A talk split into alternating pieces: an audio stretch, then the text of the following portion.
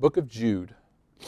Uh, the theme for the Book of Jude is, um, and Pastor's gone through actually a study on this. I did not write any dates down um, on when he did this study.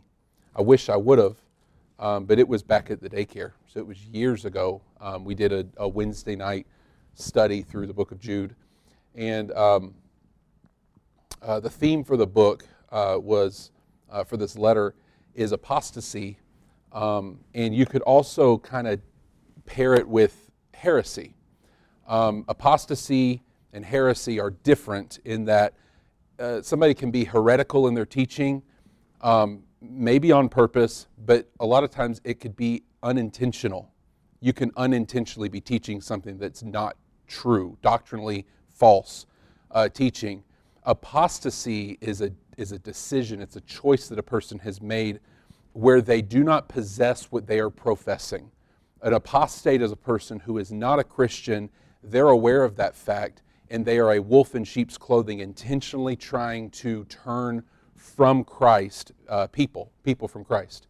Um, and so the, the theme, this overlying theme in the Book of Jude, when we read through it, which we're not going to read the whole uh, letter, but uh, the, the overarching theme is, is apostates, Uh, creeping into the church and what to do about it. And so we're actually going to be looking at uh, verse number three as our key text for this evening. Um, but we're going to read chapter or chapter. We're going to read verses one through four of, of of Jude. So we'll start off verse number one. Jude, the servant of Jesus Christ, the brother of James, uh, to them that are sanctified by God the Father and preserved in Jesus Christ, and called. Mercy unto you, and peace and love be multiplied. Verse number three, our key text, uh, pay close attention to it, and we're going to read verse four to uh, to sum up this uh, part of the passage.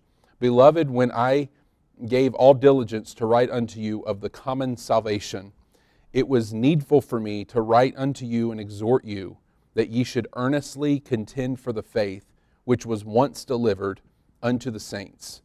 For there are certain men crept in unawares, who were before of old ordained to this condemnation, ungodly men, turning the grace of our God into lasciviousness, and denying the only Lord God and our Lord Jesus Christ. Now, a couple of uh, uh, uh, explanatory things here, and then we'll pray.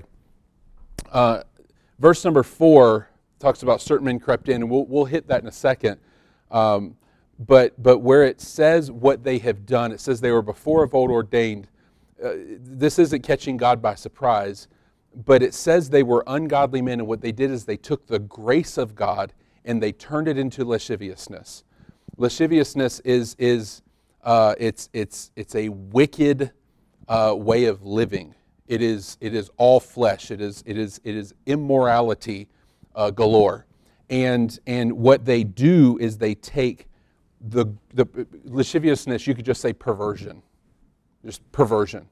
They take the grace of our God, and we know what grace is.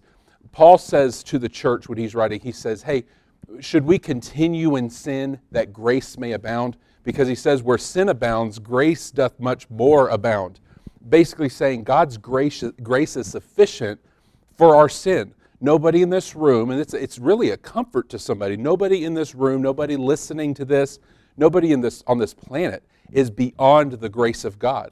You, nobody has sinned so far that God says, you know what, that's a step just too far. I can't save them. I can't. My grace isn't sufficient. It is sufficient.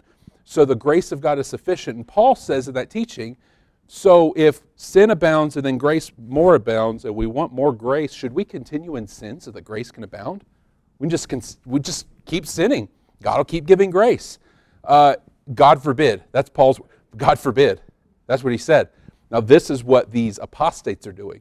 They've crept in unawares. Church doesn't, church doesn't really know. You don't know just by looking at them. And they come in and it says they're turning the grace of God that abounds with sin. And they're turning that grace into lasciviousness. We can, we can live in perversion. We can do whatever we want. And we're going to abuse the grace of God. That's what they're saying. And that's what they taught. That's that's like taking the grace of God and teaching it improperly, um, at the very least. And they were encouraging perversion. They were encouraging wicked living. And then it says, denying the only Lord God and our Lord Jesus Christ. Denying the only Lord God, singular. Maybe the attack is on the Godhead, the singularity of the Godhead, and the plurality of the God, the Father, Son, and Holy Spirit. Maybe there was some kind of teaching about the Trinity. Jude was pretty specific at times in this. Like, I think at times he's actually talking about some people. Um, but here he says, denying also the Lord Jesus Christ, Christ's Godhood, the fact that he was God, getting denied. This is attacking deity. Um, Don't go after the deity of Christ. Don't go after the teaching about God being the Father, God being God. Anything that attacks him is wrong. It's false. It's heresy if it's done accidentally and can be corrected. It's apostasy and should be completely torn and thrown out. Um, so let's open up in prayer. I explained a little further than I thought. Lord, thank you for the day. I pray you'll bless the reading of Jude here. And help us as we study about contending for the faith. Um, help my words to come across properly. I pray that what you've put on my heart would come across, Lord. In Christ's name, amen. Okay, so contending for the faith. Um, we're commanded in verse number three, our, our text, our key text. Um, he said that it was needful to write and exhort that we should earnestly contend for the faith. And if you'll notice, he does say in the first part of the verse, It, he says, I gave all diligence to write unto you of the common salvation. That's not earnestly contending for the faith. It's the common salvation. What is the common salvation? There are people who are very emphatic on what it actually is. I say we don't know exactly what it is. It could be a couple of things. The fact that Jew and Greek are saved the same. There's one area of commonality in salvation. It could be that everybody is saved the same, or everybody is equal at the foot of the cross. There's a lot of ways you can take this common salvation, but Jude was going to write about it. And we'd know more about it if he was able to write about it, but he wasn't. The Holy Spirit said, um, turn your right signal on, we're going to go this way. And he like he was writing to exhort, or to, I'm sorry, to speak of the common salvation, and he was ready to do it. He had diligence. He had already studied out. He's ready to write this letter on the common salvation, and the Holy Spirit said, no, Lord, we're not writing about that. It's needful for you to write about this, and I need you to exhort them. And this is a this is a general epistle to all churches, all Christians alive at this time, and furthermore, all Christians are being exhorted to earnestly contend for the faith, which was once delivered. So we're commanded to earnestly contend, but what does that mean? What does it mean to contend for the faith? Uh, we have to know, first of all, what we're contending for and what is involved in contending for it. Those two things. Uh, I'd hope that we cover when we finish tonight that those two things, those two topics, what is it we're contending, or what does it mean to contend, and uh, what is it that we're contending for? Uh, Christianity today, there, there is no ex- disputing the fact Christianity is being attacked. It, it's, it's all over social media. I don't have social media. It's all over ads on the internet. I don't use the internet. It's on the T V. I don't use the T V. It's on billboards. I don't have eyes. It's everywhere. Like, You're not going. You're living under a rock if you're not aware that Christianity is under attack. But here's the really uh, funny thing: it's always been under attack. It's always been under attack um, from the very beginning, from like A D before Jesus died. Then after Jesus died, it's being attacked. And the cool thing, Jesus called the person who was actually causing the worst havoc on the church and brought them to become the greatest voice for the church. But it's always been under attack. That's not what we're actually talking about here today. We're not talking about the world attacking the church. How should the world act? Like the world. If you expect them to act like good Christians, you're going to be disappointed every single time. You shouldn't be excited that they're acting like the world, but you shouldn't be shocked. The world is going to be opposed to Christ. He said it. He said they hated me first. They're going to hate you. They hated me first. You're not going to be loved and embraced and by the world. That's just not how it's going to work. That's not how it works.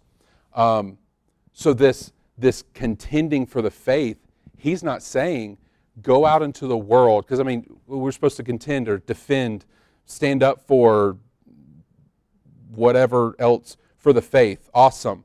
Does that mean we go to a Jehovah's Witness kingdom hall and attack them?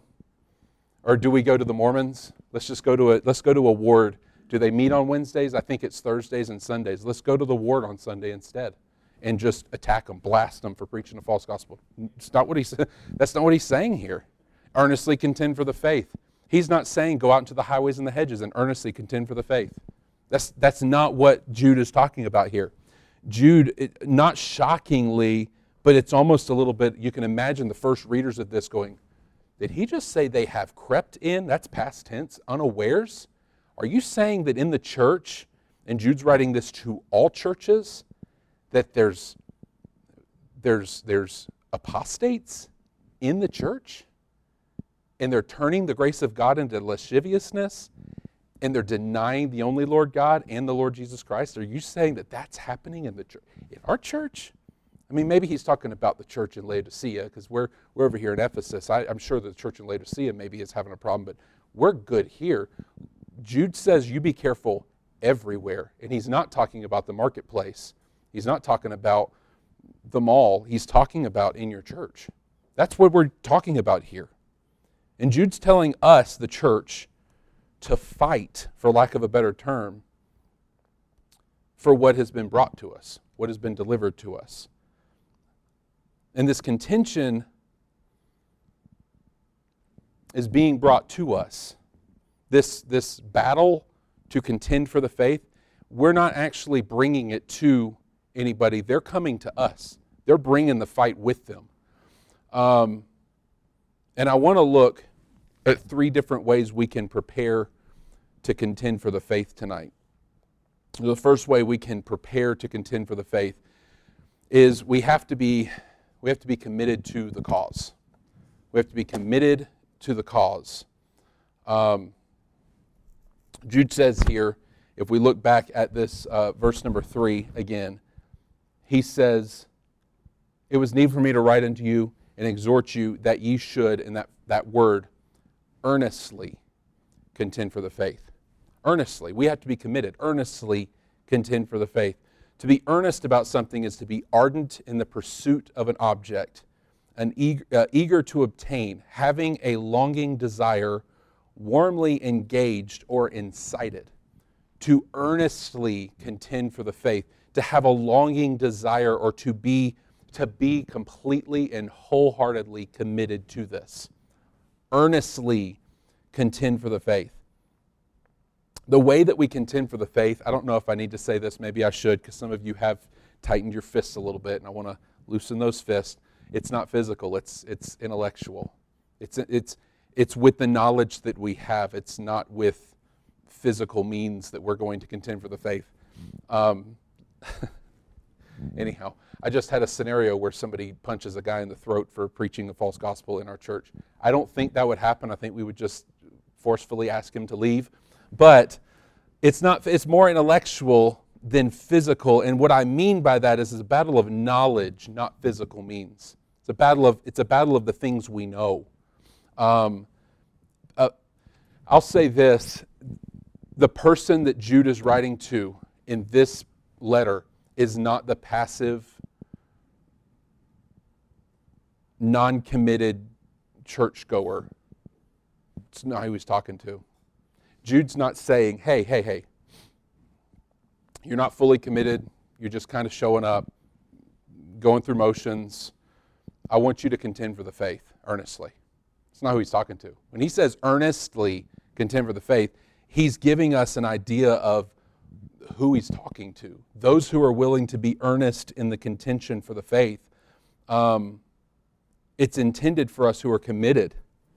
We know what we believe. We know why we believe it, and we're ready to contend for this faith against anybody who would pervert it. Because there are those, there are those, and, and again, I'm really wanting us to not focus externally. I want us to focus internally. There are those who would come into our church, South Valley Baptist Church. They would come into our church and they would try to pervert the gospel. There are those who would do that. Has it happened before in the past? Yes, we have had people come into our church before, and they were bringing a different teaching, and they wanted to bring the different teaching.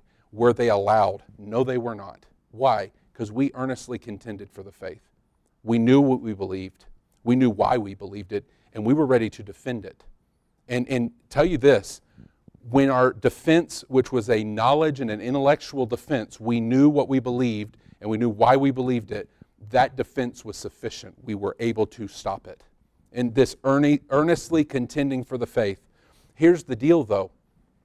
Um, the, this this time, one time in particular I'm talking about, our pastor was the one who confronted and stopped.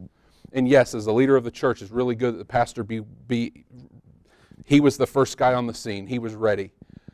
But you realize, and this is not an alarmist statement, but he's not going to be the pastor probably in twenty sixty-five of this church.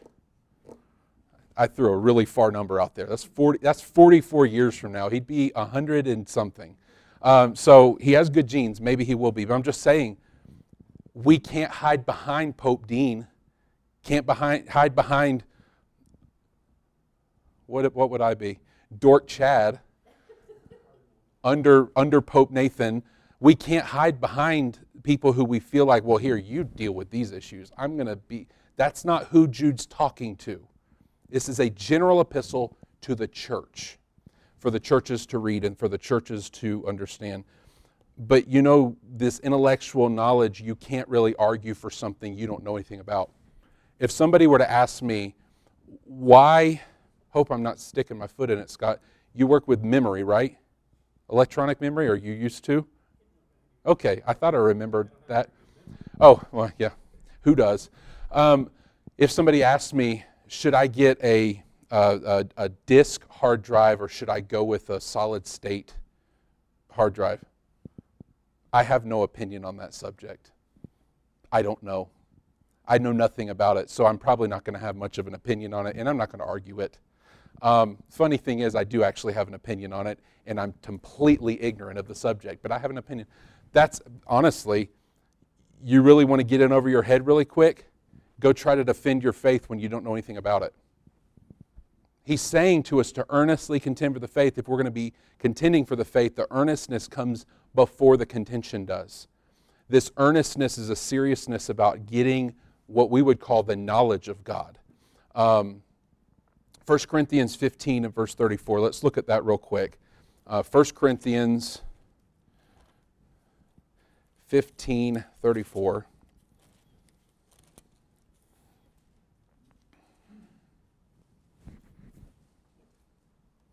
We'll read thirty-three first. Be not con- deceived. Evil communications corrupt good manners. Awake to righteousness and sin not. And this is, Paul's saying that to them because they are not awakened to righteousness and they are sinning. And this is what he says. This is how I, or this is what I know because you have not awakened to righteousness and you are sinning. He says, for some have not the knowledge of God. I speak this to your shame. He's writing to the church in Corinth. We like to beat up on them, but whatever. He's writing to the church in Corinth, and he says to them, awake to righteousness. It's like you're sleeping, guys. Hey, hey, stop sinning. I know this about you because of those two things. Some of you don't have the knowledge of God, and I speak this to your shame. This is what Paul's saying to the church in Corinth, and this is not a reprimand. Feels really reprimand-like to me. I'm sorry. But what if you're going to contend for the faith, you have to be earnest about it. If you're going to be earnest about it, you got to know. You got to study. I think it's written somewhere in the Bible to study to show ourselves approved unto God. We have to study. This counts as Bible study because it's a Wednesday night Bible study, but it doesn't count as your Bible study. It's just a collective church coming together and studying Scripture together. We ought to be studying this by ourselves. It should be a daily practice that we all as Christians do.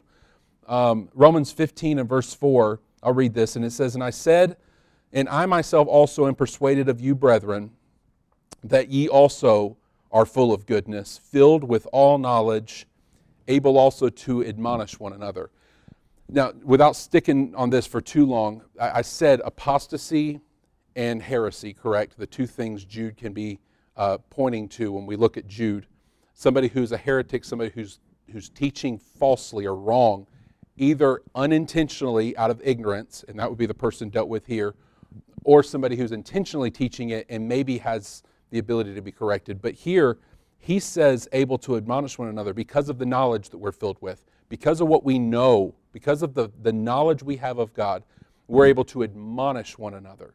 We're able to set each other straight. Isn't that awesome that within a group of Christians that we have the ability, because of what we know and we've studied, we're able to help and admonish. And usually it's somebody who has been studying for a long time is able to help somebody who's been studying for a short time.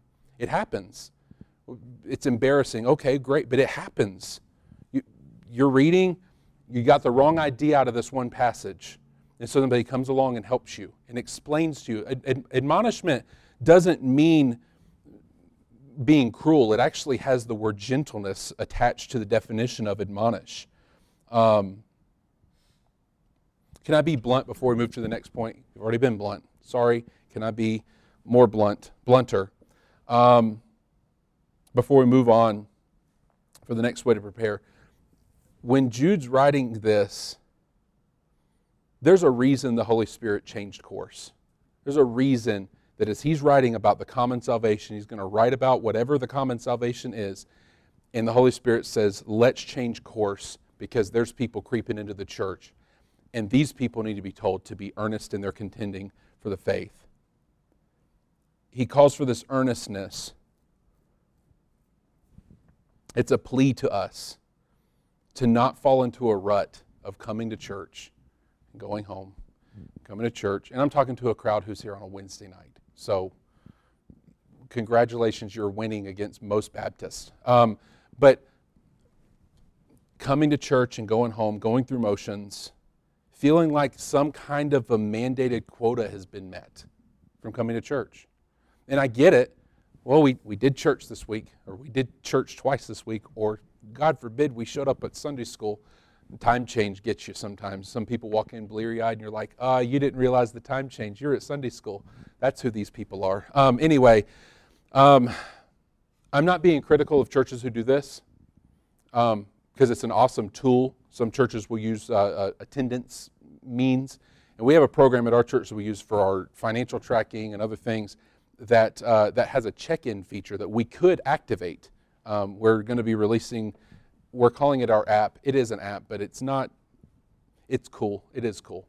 Um, but we're going to be releasing the official thing out soon, and we could add a button on there for checking in. Elisa could come in and be like, check, I'm at church, and then leave. No, but you checked in. Like, you can check in and keep attendance records and stuff and all that. Now, I'm not being critical of churches who use that. It's not something that we really use because we really don't have a need for something like that. But um, when we first got our Facebook page years ago at the church, we asked people when they first got here, hey, check in on Facebook just to like let your people know you came to church, what church it was. It kind of gives the gets the word out. So I'm not like critical of that, but sometimes we get in the mentality as Christians that we've checked in for church. We we made it, checked in, that box has been checked, and and and I'm good for another six days until I come to church the next day, or a few days until I go to the midweek service. Like, we get into this habit of just coming to church because it's a habit. Or we come to church because we feel like it's it's a quota we have to meet, or we come because it's some kind of a requirement that God isn't going to be pleased with us if we don't. And if you're coming to church because you think God will be mad at you if you don't, then you're coming for the wrong reason.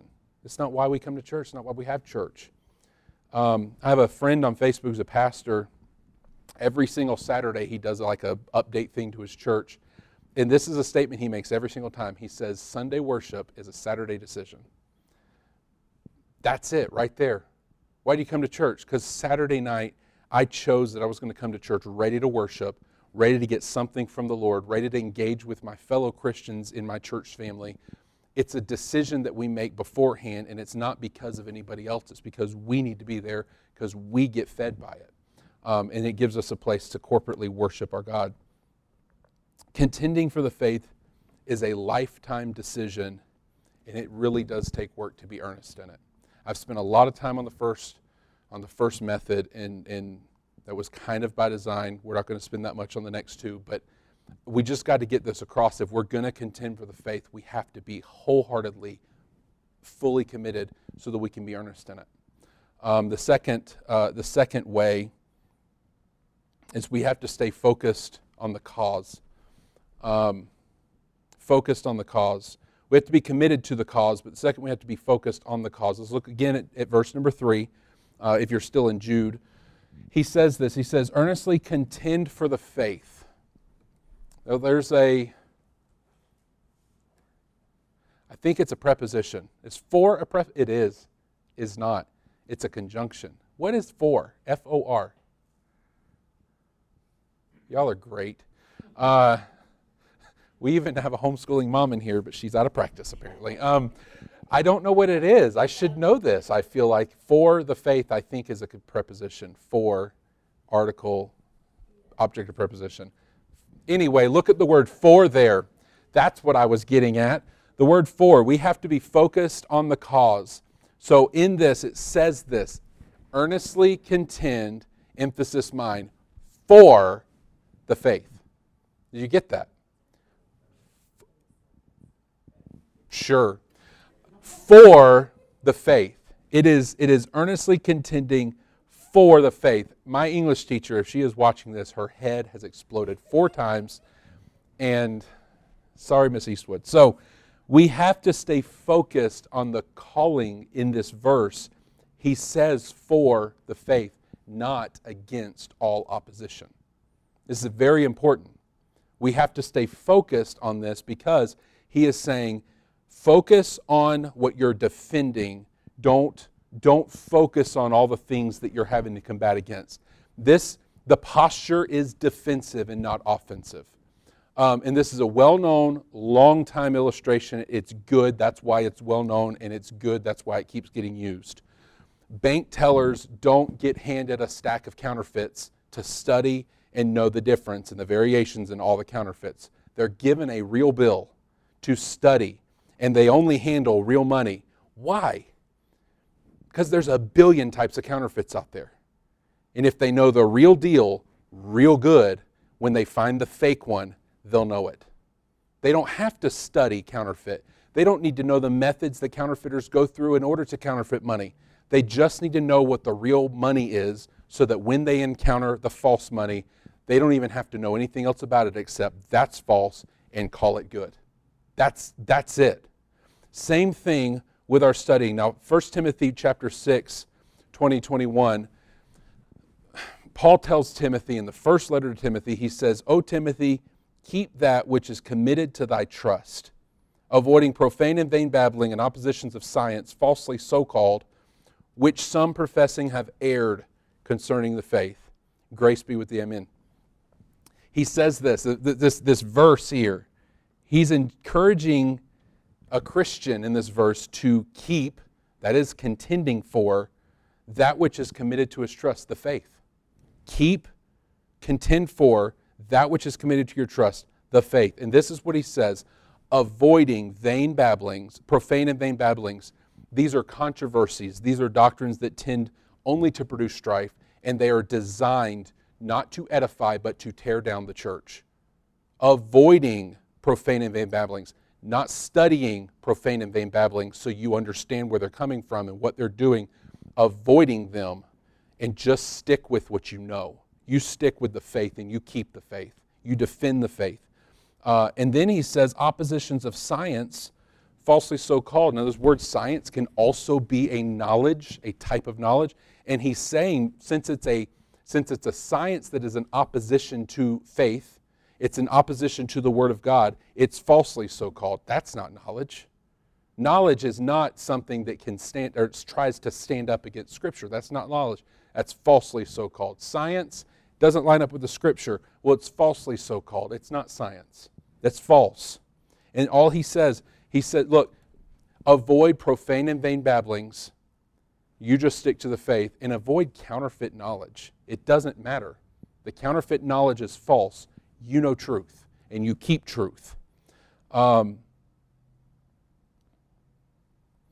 the thing that stands out in that verse in First Timothy six twenty is keep. Keep the faith. It doesn't say go around and fix all the other problems when they come in.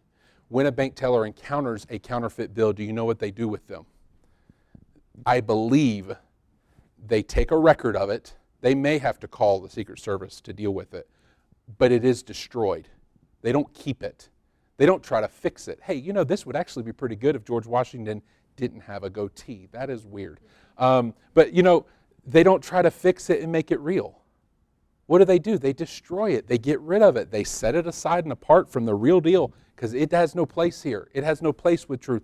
Same thing here. We don't have to fix the false. You know what? You're false in this. But you know, if we switch this around and this around and this around and fix all that, the Mormons really aren't that far off. No, don't try to fix it. Stand for the truth. Um, stay focused on the cause. For the faith. For the faith. Um, dangerous territory. But stand for the faith, not your convictions and standards. Um, before you tune me out, please hear me out. But, because I don't think there's anything wrong with having standards and convictions. I think I think it's good. In fact, I question the I question the uh, the maturity of a Christian who has no standards or convictions. Standards and convictions are evidence. They are evidence of change within a person, that God has come into them, that God is sanctifying them, that is making them more holy. They, he is He is setting them apart and making them holy. And in that process of sanctification, standards and convictions are made. They're formed. We, we, why doesn't your family this? Because we feel like the Lord has led us in this path, and that's how we feel we've done. That, whatever it is, even if you feel really, really strongly about it, does not equal the gospel. Just doesn't. It's not on equal footing. If we add, if I, I'll, I'll say personally, if I add my standards and convictions, of which I'm very proud, and I think they're exactly what God wants me to do, um, if I add them to the gospel, all I'm doing is preaching work salvation. I'm not helping anybody. My standards and convictions will do nothing but make somebody more holy looking to go to hell. That's all they'll do. The gospel is first and foremost. It is preeminent.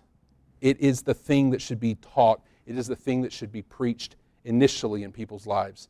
And standards and convictions can be taught, and they can be admonished and exhorted in this direction. But first and foremost, what is the faith that we're defending? Luke doesn't say defend that your family doesn't do this. Our family doesn't believe in walking barefoot on grass, because you could step on a goat head. And you should feel that way too, because you could step on goat heads and they hurt. Uh, I heard my neighbor scream one night. He stepped on a goat head. Um, and uh, he told me that. And uh, anyhow, if we add our standards and convictions to the gospel, all we're doing is teaching a work. I've got nothing against standards and convictions. Again, not saying that they're wrong. I'm saying the faith we're contending for is not being able to force people to not walk on the grass barefooted. It's not that. We're contending for the true gospel and the true doctrine of the church. Um, they are not equal to the saving knowledge of Christ. And the last thing before we move on, I like this. It says to earnestly contend for the faith, not to be contentious about the faith. Man, do we sometimes get a little contentious with people.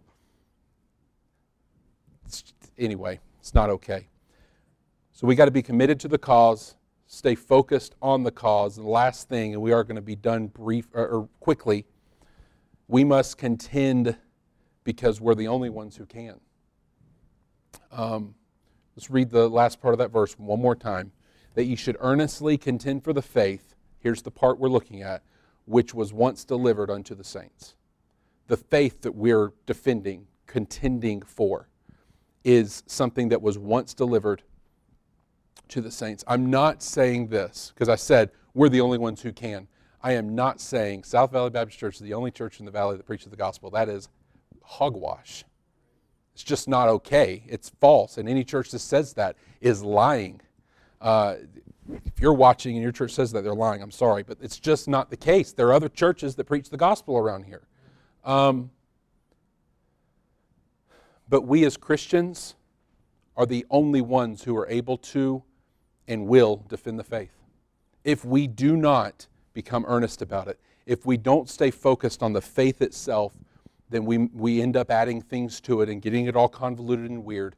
If we're not careful, we'll mess it up. We're the only ones who can do this. We're the only ones who can earnestly contend for the faith because it was once delivered to us, to the saints.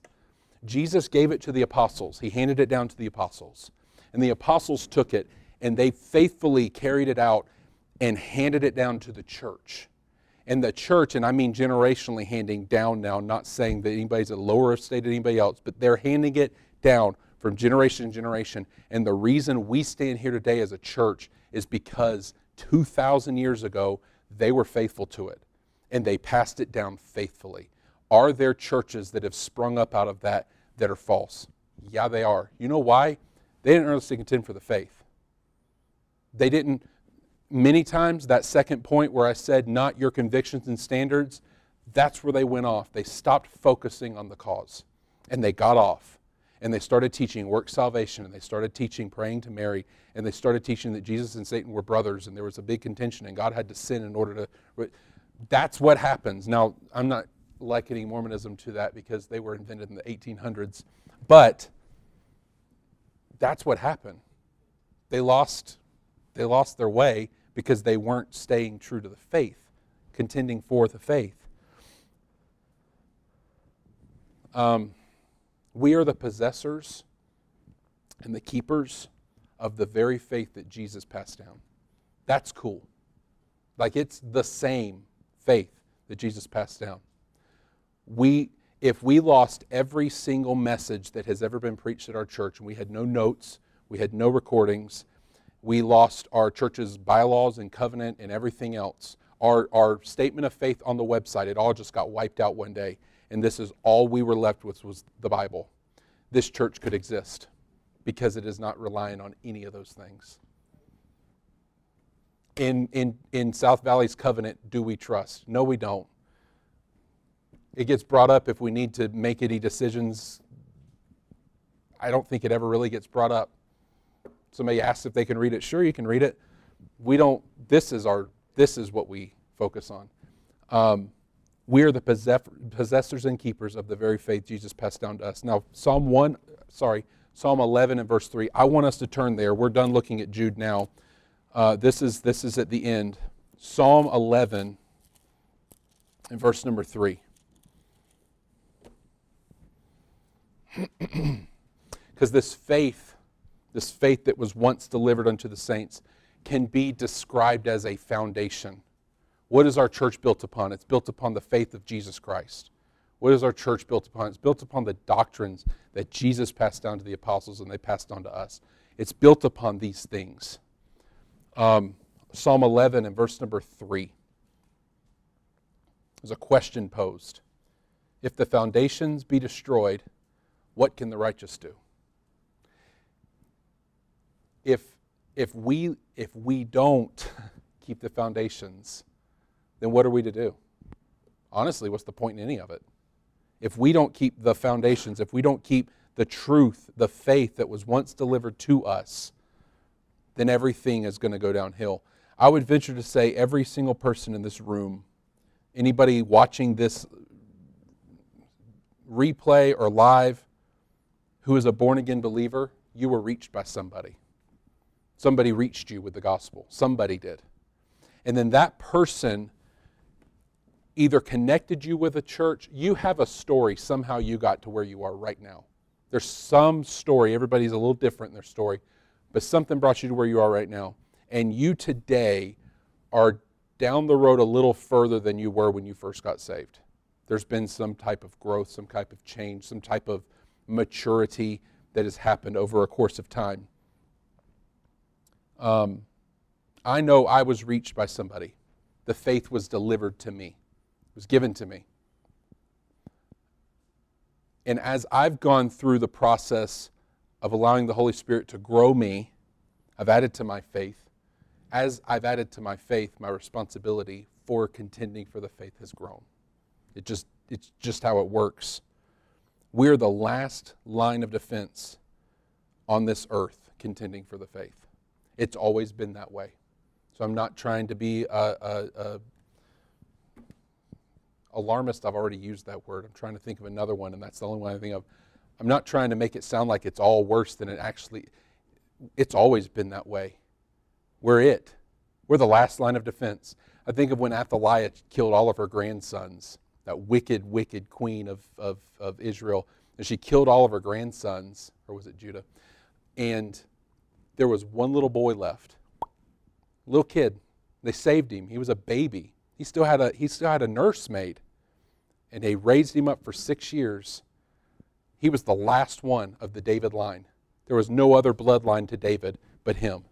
That's how we can think of ourselves as the church. We are the last line of defense for keeping the faith. If we don't do it, there is nobody standing behind us saying, well, I'll defend it for you. We're the last line. We have to be earnest in it. We have to be committed. We have to focus and make sure we're not adding anything to it or distracting or subtracting anything from it, that we're focused on what we're supposed to be focused on, the faith. And then lastly, that um, we remember we're the only ones. We're the only ones. And he says that it's in, it's not... It's not when you're out at JCPenney and you see somebody who's living in a way that's contrary to the Word of God that you go over to them and you contend with them for the faith. No. Share the gospel with them. Yes. Yes. But he's talking about the fight is here. It's in our house. We have to be ready to contend for the faith. And, and I just tell you right now, if, if, if, if I were to tell my class, my students, we have a test tomorrow, one question they're going to ask is, what's it on? They're always asking that. Uh, what we just talked about. No. What's the test on? And what are they going to do tonight for tomorrow? They're going to study. They're going to cram. They're going to get ready for an exam that's coming. Well, I can say this, contention against our faith from within our ranks, or not necessarily within our ranks, but within our church, it's a test. Because it's not something, we can't just strong arm it. It's something we have to know. We have to possess it. We have to understand, what do we believe? Why do we believe it? Uh, and that's just, that's important. That's what Jude is talking about when he says for us to earnestly contend for the faith. Bless you. All right, let's pray. Lord, I thank you for the day. I pray that you would help us as we go. Um, Lord, uh, it's hot out. I pray you would keep uh, those who are um, who are more vulnerable in our community, that you'd keep them safe with this heat. Uh, I pray that you would bless pastors. He's preaching uh, possibly right now at uh, camp, um, that souls would be saved and teenagers' lives would be changed. And you just strengthen him as he ministers this week and bring it back to us safely. And uh, Lord, those who are not well with uh, well in our church, I pray you would just bring them back to health. Be with Laura. Uh, Lord, we love her, strengthen her. And um, uh, bless those who are not here tonight. Uh, be with us as we go Uh, the rest of this week, and be with us Sunday. In Christ's name, amen.